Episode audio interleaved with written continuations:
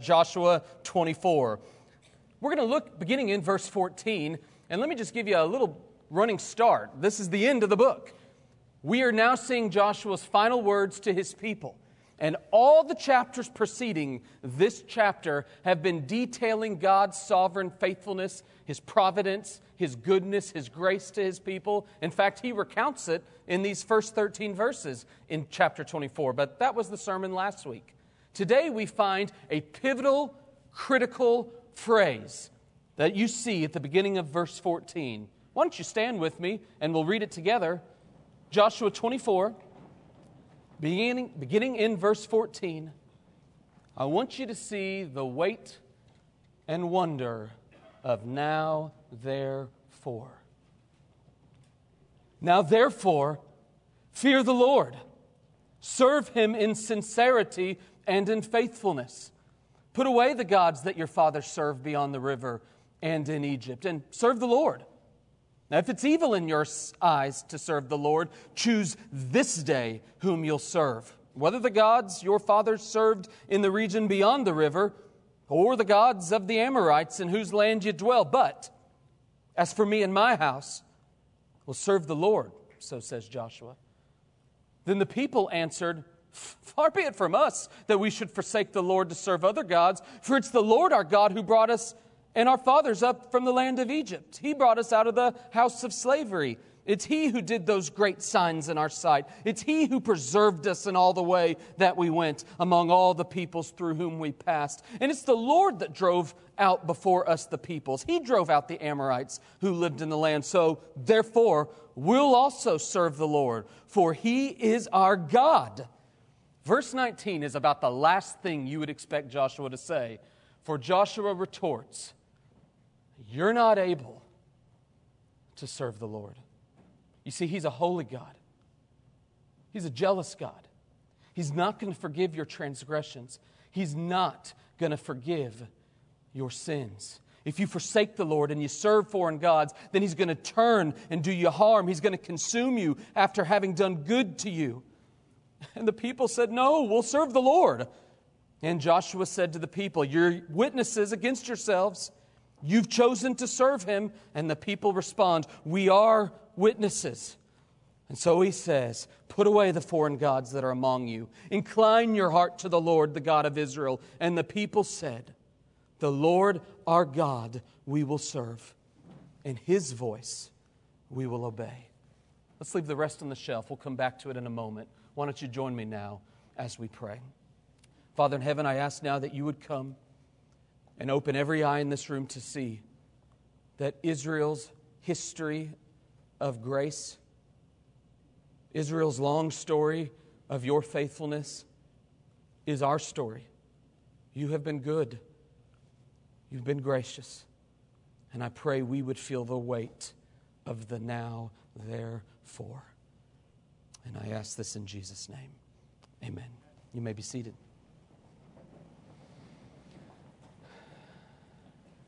You know, Jesus is way more than you may realize.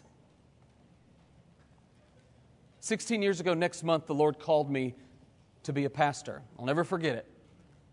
And in particular, one thing I recall very clearly is that my call to pastoral ministry some 16 years ago was a call to help people see that Jesus is far greater, far more glorious, far bigger than most of us realize. God had done that for me as a teenager. He opened my eyes to see Him, and I want others to see Him. He opened my eyes to see that, yes, He is Savior, but He is more than Savior, He is sovereign.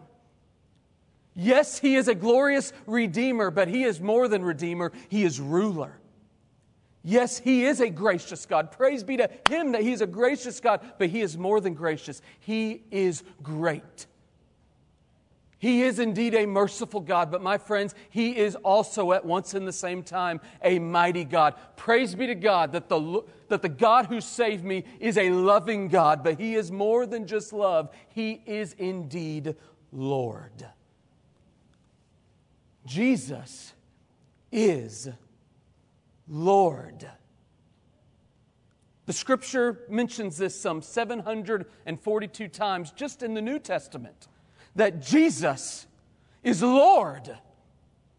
A succinct summary of who he is. God himself attests that Jesus is Lord. In Acts 2, he says it is God who has made this Christ Lord. Jesus described himself as such when in that great commission he says, All authority in heaven and on earth has been given me. I am Lord of the universe. The scripture is actually clear that if you are in Christ in this room, every last one of you has confessed in truth that Jesus is indeed Lord. For the scripture says in 1 Corinthians 12 that nobody can describe Jesus as Lord apart from the Spirit of God working within you. It's impossible to say it with truth. And we as believers take hope that one day every other individual in all creation will join in our confession that Jesus is Lord. For as you well know, Philippians 2 says that one day every knee will bow, one day every tongue will confess that Jesus Christ is indeed Lord to the glory of God the Father. Jesus is Lord. But mark this down if he is Lord at all, he must be Lord of all. That means if He is sovereign over all, He is sovereign over you. If He is great over all, He is great over you. If He is reigning over all things, He is reigning over you, my friend. If He is indeed the Lord of the universe, then He must by definition be your Lord the Lord of your life. In other words, let's just make this as clear as possible. The good, great, gracious, merciful, loving God of the universe has a claim on you. I don't think it's inappropriate to say that he has a demand on you. You see, for 210 chapters, that's how many chapters into the Bible we are right now. For the last 210 chapters, Genesis, Exodus, Leviticus, Numbers, and Deuteronomy, he has been establishing, like nailing nails into a board, he has been establishing, I am good, I am great, I am faithful, I am kind to you, I am merciful to you, I am a loving God. But now, in Joshua 24 and verse 14, he finally pivots. And with this great now, therefore, he now says, in light of my good grace to you. Hickory Grove, in light of how good I have been to you, now, therefore, I have a few demands. Now, therefore, I have a call in your life. Now, therefore, my grace demands a response. I want you to see it like this. I, I, couldn't think of a better way to summarize this. I think the, the feel of verses 14 and following in this final chapter of Joshua is that the Lord of all demands all of you. He demands all of you, every last piece of you. This, this verse 14 of chapter 24, it's kind of like that great Romans 12 moment. Do you guys remember as we preached through the book of Romans for the first 11 chapters? It's just a whole bunch of doctrine, a whole bunch of wonderful, glorious, foundational doctrine. And then in chapter 12 and verse 1, he says, Now therefore, present your bodies as living sacrifices. It's that great transition. That is what's happening in chapter 24 and verse 14. Joshua, under the inspiration of the Spirit, is saying, Now come and see what Christ has called you to. Come and see. I just want to invite you very briefly as we begin looking at this text, just like verses 1 through 13 did, I, I challenge you to do as I did this week. Just go home and write out your life story in light of God's grace in your life. So, by God's grace, God called me to this church. By God's grace, He gave me a precious wife. By God's grace, He gave me a beautiful daughter. By God's grace, fill in the blank. And then end your story with a now, therefore. And it'll give you some weight to this text we're about to unpack. For the now, therefore, the demands of grace that God has placed on our life are, in my judgment, in this text, twofold. Two broad demands God has on our lives in light of how good He's been to us. If you're taking notes, mark this down. Firstly, He demands your devotion. He demands it.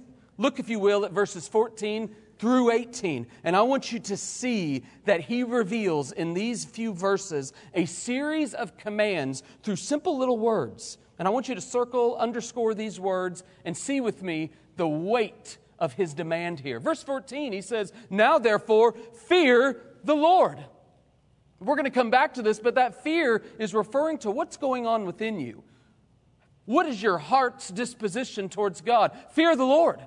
The latter half of verse 14, he says, Serve him in sincerity and faithfulness. Now he's moving from the heart to the mind. He's talking about the way you think, what masters your mind.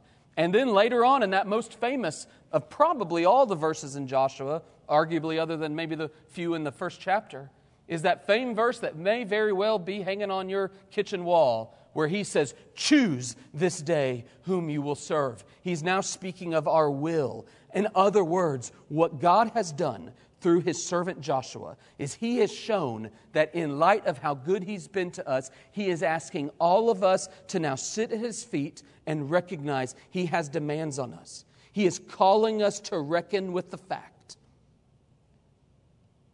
that his demands are total. He, as Lord, wants all of you. He wants your heart, your mind, your will, all of you. Mark these down. Firstly, he demands a devoted heart. The word fear in verse 14 fear the Lord. That's a strange statement. You've heard it before if you've been in a church, but it still ought to strike you as somewhat odd. Fear the Lord? That is referring to a posture of the heart. Whenever the scripture says, fear the Lord, it does not mean cower like you would at a boogeyman. It is referring to a disposition of your heart, the way your heart responds to the Lord. It's, in other words, describing a heart of reverence or of awe before Him. Psalm 112 and verse 1 says, Blessed is the man who fears Him, who fears the Lord. Psalm uh, Proverbs 19 and verse 23 says, "The fear of the Lord leads to life." Luke tells us in chapter 1 and verse 50 that the mercy of God is for those who fear him. And Peter says it succinctly in 1 Peter 2 and verse 17, fear God. But what does that mean? How can we fear one we've been called to love? Doesn't that feel like a contradiction to you? I think it would be best uh, compared to maybe the fear a pilot has for gravity. He's not too scared to get up in the airplane, he just has a healthy respect for the fact that if he doesn't pay attention, gravity will always win. It's a fear. It may be similar to the fear a child has for a loving father.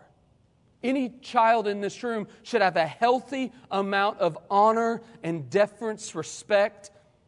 I may dare go so far as to say awe for a good, loving, gracious father. It may be similar to the fear a citizen of any nation would have for a dignitary. Maybe the fear a citizen of these United States might have for the man who holds the office of the presidency. It's one of reverence, generally speaking. It's one where you just recognize there's a whole lot that came into you getting this role. There's an awe involved. It may be even similar to the awe uh, a husband may have for a wife. It's a fear, a, a healthy type of awe where you recognize she is a precious gift and I have a weighty responsibility to steward this gift till death do us part. It's a healthy sense of awe. My friends, now therefore fear the Lord. He is after your heart. And just remember, the scripture is clear that He detests. He detests an undevoted heart. That's why he repeatedly says, These people worship me with their lips, but their hearts are far from me. He doesn't take any pleasure in this. Rather, he demands a devoted heart. One of my favorite texts in all the Bible is Isaiah 66 and verse 2, where he says, This is the one to whom I will look, he who is humble, he who is contrite in spirit, and he who trembles at my word. Fear the Lord. Number one, he demands your devotion. In first case, a devoted heart. But he changes tune slightly, and you may not have noticed this. For in the latter half of verse 14, he moves from the heart to the mind. Number two, I want you to mark this down. He demands also a devoted mind. Look, if you will, at verse 14. He says, Serve him in sincerity and faithfulness. Okay, now that word serve may strike you as something more to do with your hands. You know, a servant is somebody that does things. But in the original language, what's behind this word serve is an inward sense of resolve, honor, homage, worship. In other words, we kind of lose it in this text. When he says serve the Lord, he doesn't mean just go break down tables give out food. He is talking about a heart, a, a, an inner mind, an inner being. He's talking inwardly here, and he is saying, I want you to show loyalty, honor, and respect towards me. And he clarifies, and he says, with sincerity, which means it's not lip service, and with faithfulness, which means in truth. In other words, what he's doing here is saying, I want you to serve me with your mind. I don't want you to just merely serve me with your lips. I want all of you. I want your heart and I want your mind here. Now, you can have right doctrine. Many of you in this room do. You can know the right things, believe the right things, say the right things, but if your life doesn't demonstrate the radical transforming work of God in your heart, you are a hypocrite, the Bible says, which I believe is why Joshua, under the inspiration of the Spirit, clarifies. And he says in verse 14, Put away the gods that your father served. Put away, throw away, change your mind. That's where we get the word repentance. Turn, throw it away. Stop living and flirting and going with the idols. Run from them, change your mind. The inward change of your mind, which is demonstrated by the word serve, is going to be demonstrated through your outward repentance, through putting away all the idols. Now, just consider with me, because for most in this room, idolatry seems like a kind of a silly thing of the past. But of course, you know an idol is, in essence, anything you worship, love, serve, respect, prioritize, desire more than God. It's what you think about when you wake up. It's what you daydream about at work. It's that thing you prioritize when you get home at night. It's what you dream about in your sleep. An idol is those things that you can't imagine losing. It's your priority. If you need help, which, disclaimer, this could be tough. If you need some help discerning your priority, your idol, just go ask your children. What is it that I seem to take more seriously than anything else? What are those things that mommy or daddy seems to really prioritize? What's important to me? Ask your spouse. I'm not looking at Lauren right now. Tough words from Joshua serve the Lord, put away all the idols. Secondly, he calls us to give ourselves in full devotion to the Lord with a devoted heart, with a devoted mind, and lastly, a devoted will. For you notice in that famed verse, in verse 15, he says, If it's evil in your eyes to do this. Okay, that's a really weird way of saying if you don't like the prospect of having to devote your mind and your heart to God, if that seems undesirable to you, which I suspect for some in this room with integrity, you could say, that doesn't seem all that great to me. I'm not sure I'd like that. If that seems undesirable to you, he warns us threefold. He gives us a warning in this verse, verse 15 and following. He says, firstly, you need to decide today. Choose this day. In other words, he's saying, be honest right now. Indecision is a decision. Decide. You know what happens when you stand in the middle of the road? You get hit, probably from both ways.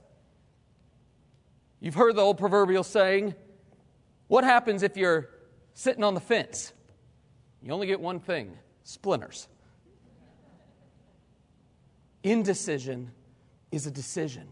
Decide, he says, decide this day. Choose this day whom you will serve. Whether the gods of the Amorites, whether the gods of your career, whether the gods of your lusts and desires. Choose, he says, decide this day. Determine, he says, secondly, for Joshua says, As for me and my house, we're not going to serve the gods of the Amorites. We're not going to serve the gods beyond the river. We're going to serve the Lord. Now, inherent in Joshua's statement was a stand of courage. Joshua had counted the cost and said, Come what may, I am going to stand for the Lord in the midst of a Canaanite land. He joined the ranks of Noah, who stood against the grain in the days of the flood. He stood in the ranks of David, who stood against all those cowering men before the giant Goliath. He stood with Elijah, who stood amongst all those cowering people before the prophets of Baal. He stood with Daniel, who risked life and limb in the lion's den for standing for the God of Israel. Choose this day whom you will serve, Hickory Grove. As for me and my house, with great determination, we shall serve the Lord. Decide determine, and then you must dedicate yourself. For you probably missed it in the original language when he says, We will serve the Lord. That is present future tense. What's happening there is it's basically saying, I was serving, I am serving, and I'm going to keep on serving him. I will not waver. I will not vacillate. I will not dither. I will serve the Lord. I will worship him with all of my heart, all of my mind, all of my will. And the cry to us this day is that we fight this fight of faith and that we throw ourselves upon Him. Devote yourselves to Him. Okay, that was a lot. And if you were listening, maybe the last 15 minutes or so have felt like a, a weight, maybe a, a little condemning. You're like, Kyler, I, I know God's been good to me. I see the now, therefore. I want to fear Him. I want, a, I want my heart to be devoted to Him. I want my mind to be devoted to Him. I want my will to be devoted to Him, but I feel paralyzed by this message. For when I look within, I do not see a life fully, fully devoted to Him. You see, my heart is prone to wander, my mind is prone to idolatry. My will's prone to waver. Indecision is often my decision. Which is why I believe Joshua responds the way he does in verse 19, which is one of the more stunning verses, in my judgment, in all the book of Joshua. For in verse 19, in fact, I found the Bible that I first read through as a teenager. I have the, it's sitting on my desk here at the church. And I read through it randomly as I was preparing the sermon, and I found my original notation from 16 years ago and I wrote right next to verse 19, huh? With an exclamation point and a question mark. What? For in verse 19, notice what he says. Joshua, after all the people said, We're going to do this, we're going to devote ourselves, Joshua says, You are not able to do this. Talk about a deflating response. Like a football coach with two minutes left in the game calling a timeout, trying to rally his team, and says, Guys, we're down by a touchdown. Let me break it to you. We're done for. it just seems odd. Why would Joshua say this? Because what I think Joshua is illuminating is a tension we should feel in the Bible. It's a tension between our responsibility and God's sovereignty.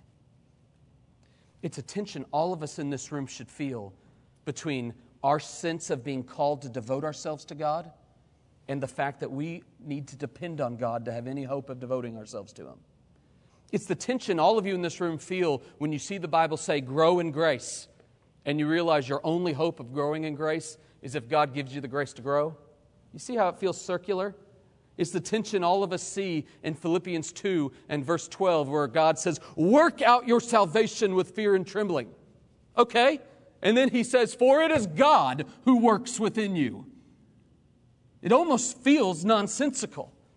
I want you to see, secondly and finally, that the two claims of Christ on your life, in light of his great grace, is number one, you he demands, I should say, your full devotion. And secondly, He demands your full dependence. And I want you to see how glorious this latter half of this text is. He demands our dependence. How can God demand the impossible? He can because He demands dependence. In other words, God gives us the grace to make possible the impossible. He is sustaining every last one of you in this room to devote yourselves to God. And He does so, in my judgment, through at least two graces that we see inferred in this text. Firstly, I want you to see depend on His, on his work. Depend on His work. Notice how Joshua responds in verse 19. When he says, you're not able to serve the Lord. What's his reason? It says in verse 19, For he is a holy God, he is a jealous God. In other words, what he's doing here is he's saying, evidently, Israel took their commitment a little too lightly. They were a little too casual, a little too carefree, a little too cocky. They just kind of thought, well, of course I'll devote myself to God. And he says, well, let me remind you, you're actually totally, completely unable to do this. It was similar to the Apostle Peter. You all remember Peter right before Jesus was crucified? He says, I'm going to go with you to prison and to death, Lord. And then what happens the next paragraph? He denies the Lord three times. Joshua is saying, Remember who you're devoting yourself to. This is the holy God of the universe. He is holy. That means he demands perfection. That is a demand none in this room can ever hope to achieve. This is a jealous God. That's a strange word, probably best defined as a zealous God. That means he is passionate about his glory. God is, by definition, not an idolater. He would never allow you or anything in all creation to put anything before him. So he is rightly jealous, zealous for his own name. That's what makes him God. And he is saying, I'm holy. I demand full perfection. I am a jealous God. That means I demand that you worship me and me alone. And if you'll notice in verse 20, he says, If you forsake the Lord and you serve foreign gods, I'm going to turn and do you harm. Which sounds awfully strong, but God is illustrating that He is, thirdly, a just God that He is a God that will not look over sin. He will not take it lightly. So, this is horrible news for all of us in this room. For if God has said, I've been really good to you, now therefore, I want you to devote yourselves fully to me. I want your mind, I want your heart, I want your will. And hey, guess what? You're utterly, completely unable to do that. And that's bad news because I am a holy God. I demand that you do this. I am a jealous God. I require that you do this. And I am a just God. I will punish you if you don't do this. This, my friends, is what makes Christianity good news, unlike every other religion in all world history. For the gospel of Christianity is the gospel that Jesus Christ did all of that that Jesus came and was holy when we couldn't be. Jesus came and was zealous for the glory of God in a way we've never been. Jesus came and fulfilled the just wrath of God for us. Jesus came to save you from verses 19 and 20. Jesus nullifies, so to speak, verses 19 and 20. Jesus came to save us. So, my friends, you need to depend on Jesus' work. Are you leaning on Him right now as Lord? So often I have people come to my office questioning their salvation, and my response is almost always something along these lines Are you right now trusting that Jesus is your only hope? Is He Lord in your mind and heart now? Are you depending on His work now? Not did you at one time, not were you baptized at one time? Are you just trusting Him? Do you recognize that apart from His work, you have no hope? You see, if He is Lord at all, He must be Lord of all of you. I want you to see that we must depend on His work. And lastly and briefly, we should depend on His word. Let me just take your eyes down to verse 24. In brief summary of all these verses, verses 21 and following, verse 24, they respond after kind of going back and forth with Joshua. And in verse 24, they say a little statement that you should underscore, circle. For in verse 24, the people said, The Lord our God we will serve, and his voice we will obey. His voice we will obey. What is Joshua saying here? Joshua is making clear that the people knew that they needed to depend on God to be gracious to them, that they could not keep this on their own, and they were going to need to hear God continuously speak to them. They could not just wipe their hands clean and say, I'm good. They needed to relate to Him. They needed God to speak to them. They needed God's word, which I believe is why, right after verse 24, notice what happens. It says Joshua makes a covenant with them. And then he does something not unusual for this book, but unusual for us. It says, in verse 26, he wrote these words in the book of the law, and he took a large stone and he set it up there under the terebinth, that's a tree, that was by the sanctuary of the Lord. And Joshua said, Behold, this stone shall be a witness against us, for it's heard all the words of the Lord that he spoke against us. In other words, what Joshua does in this moment is he takes the Bible, he takes the words of God, and he puts it in such a way that they can't help but see it and be reminded of it. Now, why do we not have a big old stone erected right here? Because you have it in your lap. You have been given an inestimable gift in the Word, and it's confronting you this day. My question is are you reading it? Are you listening to the voice of the Lord as Joshua and the people said they would? Are you listening to his voice? Are you responding to the word proclaimed and the word read? Are you asking God to uproot sin in your life, to put away the idols of the past? Are you remembering it? Are you looking to it daily? As Israel looked at the stone erected as a memorial, are you looking to the word? For God has spoken to you graciously in it. Oh, I pray you see just how much you need this book. This Bible is your life. If you want to grow in grace, if you want to devote yourself to the Word, if you want to depend on God in any meaningful sense, try doing so without giving yourself to this book. God has been good to you. Yours is a history of grace. And like verse 28, which feels kind of like an anticlimactic end to this book, verse 28 Joshua sent the people away, every man to his inheritance. So too has he you. He saved you, he's called you, and he has sent you. Now, you're at peace, which seems awfully nice. In fact, verses 29 through 33 seem all, all the more nice. It's three funerals. You see Joseph's funeral, Joseph walked with God. You see Joshua's funeral, he was a servant of the Lord, the scripture says. You even see a priest, Eleazar, he had a funeral. All these godly men were buried, and it says that all was well in the land of Israel, that they were walking with God. Except these verses are, in my judgment, like the calm before the storm. For if you just turn your page, and I won't ask you to do so, because we're not going to the book of Judges yet next.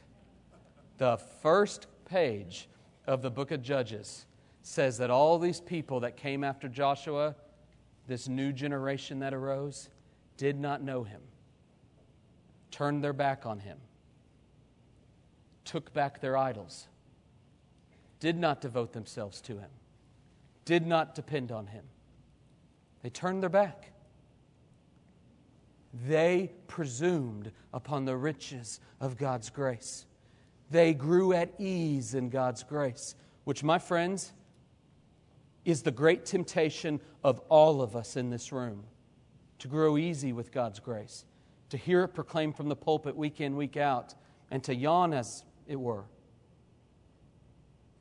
If you are in Christ this Lord's day, in my opinion, the great call of Christ to you from this text is to see that there is a God who is Lord, He is Lord of all, and He demands all of you. This moment, He is demanding your devotion in mind, heart, and will. And He is demanding your dependence on His work and on His word. So throw yourself upon His mercy and resolve anew today. Now, therefore, O God, I will fear you. I will serve you.